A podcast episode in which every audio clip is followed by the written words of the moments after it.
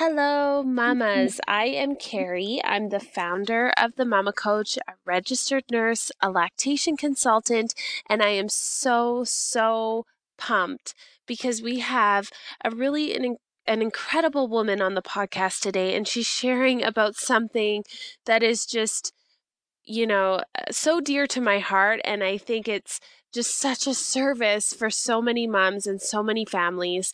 And so I'd like to welcome Jannette Festival to the podcast, and she works with the NorthernStar Mothers Milk Bank. So welcome, Jannette. Welcome, Carrie. It's very nice to be here today. Yeah, thank you so much for coming. And so let's start with, what is the NorthernStar Mothers Milk Bank? NorthernStar Mothers Milk Bank is just exactly how it sounds. It's a milk bank, and it's a human milk bank, so it's human milk that is meant for babies, human babies. And the purpose of the milk bank is to provide sick babies in the neonatal intensive care units with the life-saving benefits of human milk. And this is provided if their own mom is not able to breastfeed. And why they may not be able to breastfeed is many of these moms are sick themselves and they can't produce the milk. And there are situations where babies are not well when they were born and may need initially a few or larger volumes of milk than what mom can provide. So this is where the milk bank steps in and provides supplements baby until mom's own milk comes in. Wow, that's incredible. And so what is your role at the Milk Bank, Jannette? Well, I'm the executive director and the co-founder of the Milk Bank, and I basically make sure that the Milk Bank is operating safely and within all the regulations that regulate us. And just overall, you know, we're not a large operation, so I step in where needed. And so it could be pasteurizing, it could be screening a mom, it could be raising funds. So I wear, you know, as anybody who runs a small business knows, you wear very many hats. Right, exactly. And you guys are located in Calgary, correct? We are physically located in Calgary, but we send our milk all across Canada and sometimes to other countries such as the United States, India, Bahamas. So we've shipped all over, and it's just where it's needed.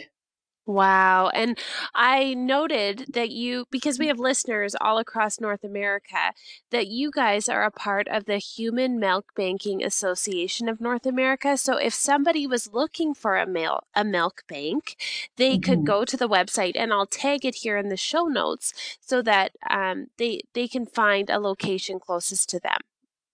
Yeah, that would be a great idea, Carrie. So as you mentioned, our governing body, our professional organization is called HIMBANA is the acronym. Okay. But it's the Human Milk Banking Association of North America.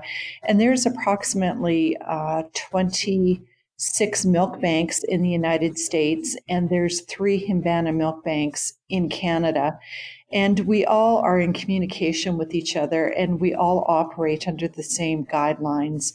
So if the milk bank, there's 3 in Canada, there's 1 in Vancouver, there's ourselves and in Calgary, and there's also the Rogers Hickson Milk Bank and Mount Sinai Hospital in Toronto.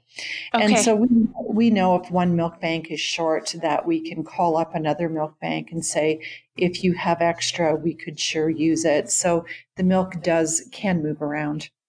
Oh, interesting. And so let's start from the beginning of the process. So where do you get your milk? Our milk comes from our donor mothers, and they come from all across Canada. Approximately 90% of our donors come from within Alberta. Okay. And we have Saskatchewan, Manitoba, and the East Coast. We typically don't take donors from provinces that have their own milk banks. We really encourage to donate to their own milk bank. And these are healthy moms who have a baby under 1 year of age. Okay. And so what does it take to be a donor? So maybe there's a mama listening who is thinking about it. What's the process? Well, the process is first we invite moms to go onto our website and review. We have 5 wonderful videos there on becoming a donor, explaining what a milk bank is, and various other little videos, but she can see if she would qualify to be a donor. It's, you know, becoming a milk donor, we do the same testing as if mom was donating milk, or I'm sorry, donating blood. Okay. And yeah, so it's the exact same blood test. So we test for HIV, we test for hepatitis B, C, syphilis, and something called HTLV 1 and 2. So the mom would need to be tested for that. But the first things that she needs to consider is if she's in good general health and she's breastfeeding and she's pumping her hand, expressing some of her milk. We want her baby to be less than a year of age. And the reason being is the milk changes. There's slight differences from when she first had her baby to when her baby's at, say, 10, 11, 12 months of age. They're minor differences. They're mainly in micronutrients. So the macronutrients, the fat, the protein, and the carbohydrates are all great. But if we're feeding a 24-weeker in the NICU, we prefer to have milk that is actually closer to that baby's age. So right. So that's why we need to put a limit. So we do put a limit of 1 year, and she's willing to have the 5 blood tests to rule out certain diseases. And she's not regularly using medications, certain medications and herbal supplements. There are some medications she can use. There are some antidepressants, things like Synthroid and insulin. These are medications that bring your body back up to normal, where they should be. Those are fine to take, but she can certainly call the milk bank to see if the medication she's on is fine. Herbal supplements, we don't... There is a waiting period if she's taking things, maybe fenugreek, to increase her milk production. And the reason we defer these moms, we don't defer them indefinitely, but we defer them for a certain waiting period. It's because we don't know the effects of the medications or the herbs on little babies. So because the studies haven't been done, we just don't, for safety reasons, we don't use that milk. Okay. So the mom cannot smoke or use cannabis products of any kind. And also, unfortunately, we have to rule out moms that have spent more than 3 months in the UK, France, or Saudi Arabia.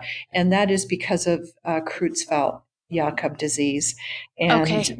There's a little bit of a hangover from when there was mad cow disease originated over in Europe, and so we are still very cautious.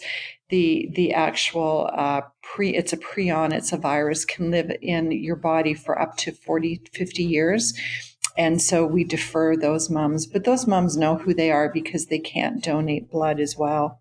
Right. And sorry, go ahead. No, I was just going to say that mad cow disease, I feel like that was many years ago, but I guess if it can live on for 40 or 50 years, it makes sense why you have to have those regulations.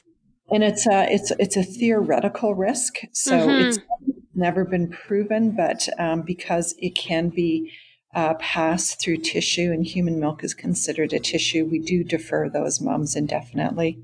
Okay. And we ask moms to donate a minimum of 4.5 liters. And for those of you in the United States, that's about 150 ounces. So that's like a grocery bag full. So obviously, you know, we don't. And the reason we do that is because the first time we pasteurize a mom, we test her. So we test her milk to see if she carries diseases, if she carries certain bacteria that our pasteurization process can't destroy. And so we do that the first time. And then the next time we will pool her with two other moms just to get a better nutrient cross-section. And so you can see just the cost of doing all that. We try to get a little bit larger donation. Okay, so mom freezes her milk until she meets the minimum amount, which you said was how much again? 4.5 liters. 4.5 liters. Yeah, so most moms will pump 3, 4, 5 ounces at home. Some pump 1 or 2 liters a day at home. And so on average, it probably takes a mom about a month to collect that minimum donation. And we just ask that they do that within the until the baby reaches 1 year of age. Wow, that is incredible. And so they bring in this milk, and you said, this is interesting to me. So a baby is going to receive, you know, kind of a mixture, a combination of more than one mom's milk, right? Is that what you said? Wow, yes. Cool. Okay. And so you what are the steps? Like pasteurization. So mom drops off her milk and you test the milk itself. And then what happens? So what happens, Carrie, is she'll bring in her milk. And the first thing we do, her milk is dated by the day that she pumped. And so what we do is we sort it according to dates, and then we group it into small deposits of 50 ounces or 1.5 liters. And the milk actually has an expiry date on it from 1 year from the date it was pumped. So if she pumped it, you know, May 1st, 2018, then it'll expire May 1st, 2019. So we're always cognizant of when that milk will expire. So if there's 3 moms in a pool, the oldest milk will set the expiry date for that pool. So so we sort it by date, we group it into these deposits, and then we barcode it, and then it goes into our freezers. And then we pasteurize according to the oldest milk. So we have a computer program, a timeless barcode system, which tells us when the milk, you know, or where the oldest milk is. So we will take that and we will group her with 2 other mums. We analyze the mums for fat and protein and calorie content of her milk. And then what we do is we make mixtures of milk to make sure what's going to the NICU is at least 20 kilocalories per ounce and 1 gram of protein, because we know that's what grows babies the best. Wow. And so so you can imagine if you've got a 1 or a 2 pound baby and they're only taking 10 mils every 2 hours, you want to make sure that it's a little bit higher calorie milk. So by mixing some lower, some higher, we can get a more consistent blend for the babies in the NICU. Wow, that is a science. So you essentially have like you were telling me off air that, you know, people can come and you have a big viewing window. Is that the case? Yeah. Like, can people see the process? Yes, we do. We do lots of tours every day, and especially to our donors, because we want them to be aware and just transparent of what's happening with their milk. And the process is quite interesting. And so they can come here. We give them tours, and they last about half an hour. And our staff are more than happy. We're just very proud of this location and what's transpired. And yes, we let them come in and do that. Some moms actually like to help log in their milk, sort their milk out, log it, barcode it. So if they want to do that, we'll set up a time where they can come in and do that as well. Wow. And so who regulates this?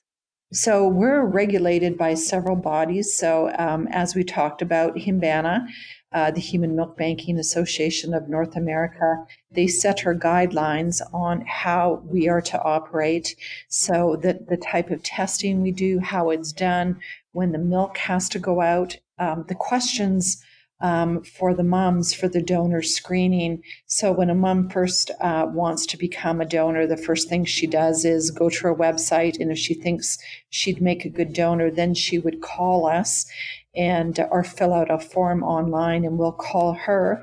And then we go through the screening process. That takes about 20 minutes. and then we'll send her a donor package. But anyways, all the questions within that donor package are certain questions that each milk bank in North America has to ask. And again, this is just to maximize the safety of the milk. And so we have HIMBANA, then we have Canada Foods Inspection Agency. So we are open up to inspection by them anytime, and we have been inspected by them. And as well, Health Canada. And we work within our own provincial healthcare system, Alberta Health Services. So our doors are open to them. And then also we have to take some pretty intense food safety courses because human milk is, even though it's a tissue, it's classified as a food. And so we take some pretty extensive training on that as well. So that's who we're regulated by, yes.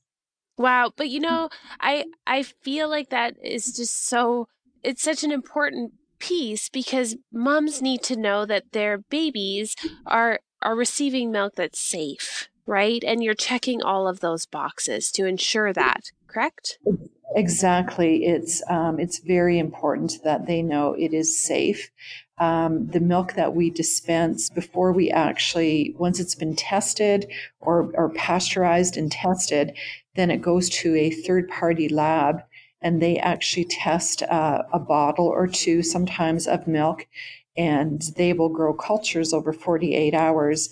And if there is no bacteria that grows from these cultures, then we know we can dispense the milk for babies to digest. And so we just really, you know, if you can imagine, if you've got a baby in the neonatal intensive care unit and they're immunocompromised, we have to be very careful that what they eat does not cause them to become ill. Milk for these babies is very healing, but if it's contaminated, it could be very dangerous as well. Right. But I appreciate all of those hoops that you jump through to serve, you know, these babies. And I'm sure moms are just so appreciative to be able to have this service. How long have you guys been around? We've actually been in operations just for 7.5 years. So we were the first in 1984, there were 22 milk banks across Canada. They were smaller ones in hospitals and oftentimes just serving their own hospital. But with the onset of the AIDS virus in 1985, they all closed down overnight. Oh, okay. We were the first milk bank in Canada to open since when they all closed down. And the Vancouver Milk Bank managed to stay open, but you know, they pasteurize very, very small amounts and sometimes just of mom's own milk. And we were the first to open since then. And we're community-based milk banks. So what that means is that we don't belong to a hospital. We're independent and we are run as a charity. And so what that does is we can accept financial donations and write tax receipts. But what it also does, it helps keep the cost of the milk lower, and because it is fairly expensive, and we just want to make it accessible for everybody. Right, and you can understand why when you've just shared the process with us, right? Like it's a science, I'm sure, to keep your facility up and running. You know, there's a lot of costs that come along with that, and so people can donate directly to you. Do you rely a lot on funding and charities? We do. And so we do on our website. We actually have a donate button. And if you don't mind, I'm just going to throw in that for until Sunday, every dollar that's donated will be matched 50% by the Shaw Charity Classic, which is a big golf tournament here in Calgary every year. Oh, cool. Yeah, but they find lots of funders for us, and they actually support all children's charities within Alberta. But we do depend, and if mums can't afford the price of the milk, then we will go and find her a financial donor that will ensure her baby gets milk that is needed. Wow, that you guys are an incredible resource, and it's right here in Calgary, which is something. So, you mentioned you send out a kit to moms once they've started the donor process or the process on becoming a donor. So, what's included in that kit? So, what's included in there, Carrie? It's another questionnaire. And what it does is it gives mom the chance to, sometimes when we're screening moms on the phone, they have children in the background and there's a lot of distractions. So by sending this questionnaire after, it just gives them a chance to sit down in the privacy of their home when maybe their kids are sleeping or busy, and a chance to answer the questionnaire. And many of the same questions, and it's additional questions. So they would send that back to us. We require that they have forms signed by their family physician, their midwife, or nurse practitioner, just to say, I know Carrie, for example, I know Carrie and she's in good health and she's not taking medications that would interfere with her donating milk. So that will come back, and then she will have blood tests done, and we will get those sent to us, or we can actually access them as well on NetCare. And and once we get all that back from mom and all those results back, then we can just review to make sure she would make a good donor. We send her instructions on how to clean her pump. And the only thing that we can provide moms is with the breastfeeding bags. So if she's pumping for the milk bank, we will provide her with the milk storage bags. And right. So that's what's involved with that. So she can actually be pumping and storing her milk as she's going through the screening process. We can actually take milk going back 6 months in time. Okay. So if you have a freezer full of milk, we will gladly take that. Okay, so if they pass, well, if they do all the steps to become a donor and everything comes back fine and they can do it, you'll actually take it from 6 months, backdate it, right? That's correct. Yes. Oh, and that's fantastic, because we see lots of moms, in our Mama Coach practices, and they have freezer fulls of milk. So, these moms are something incredible. So that's good to know. If you have a baby in the NICU, oftentimes the only thing that these moms can do, or one of the only things these moms can do, is pump for their baby. And so they pump and they pump and they pump. And then pretty soon they've got, like you said, freezers full of milk, and there's no way their own baby will go through it. So a lot of these moms will go through the screening process and donate this milk for other babies that they see in the NICU. These moms get it, and they're passionate, and they want to help. Yeah, so essentially it goes full circle. They're a recipient, and then they end up becoming a donor. Wow. Yeah, many of our donor moms, their own babies have used donor milk maybe only for a day or two until mom's own milk comes in. And they're just so grateful and that, their baby was able to receive this. And like you said, they pay it forward. And it's wonderful. We have many moms who do that. And so, I don't know if you can answer this, but how many donors do you have at a time donating milk? Well, it varies. Last year we had over just shy of 800 donors. Wow. And, and the average donation was, I think it was 15.5 liters. And so we asked for the 4.5, but as you can see that, moms donate a lot more than that, and some don't. Some aren't even able to make it to the 4.5 liters, but that's okay, because even just one feed could help save a baby. The one thing about donor human milk is it protects babies. It really reduces the risk of them developing something called necrotizing enterocolitis, or NEC for short. And so we know that these babies that are born so premature and so fragile, they are susceptible to certain diseases, and one of those is NEC. And we know that if those babies receive donor human milk instead of formula in the very early days, it can reduce their chances of developing NEC by up to 70%.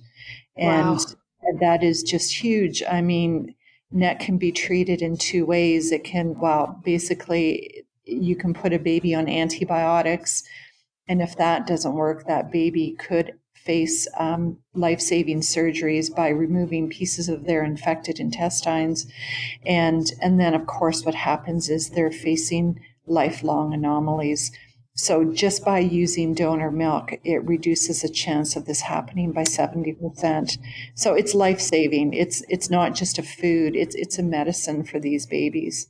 Yeah, yeah. And I think that's such an important way to frame it, is that it is so much more than just helping them grow, which is obviously so important, but it's these babies are born so early, and this is a gift, you know. So, wow.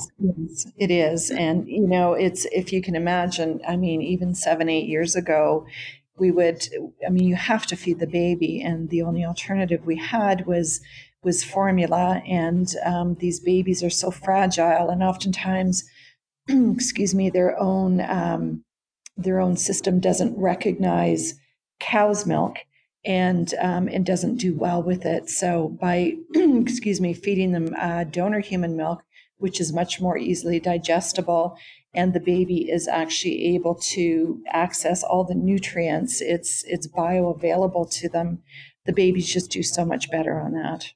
Wow. So what else does your charity do at the milk bank? Oh, we do lots of things. So we try to provide a lot of education to physicians, to healthcare providers. We just going to take a drink of water here. Sure.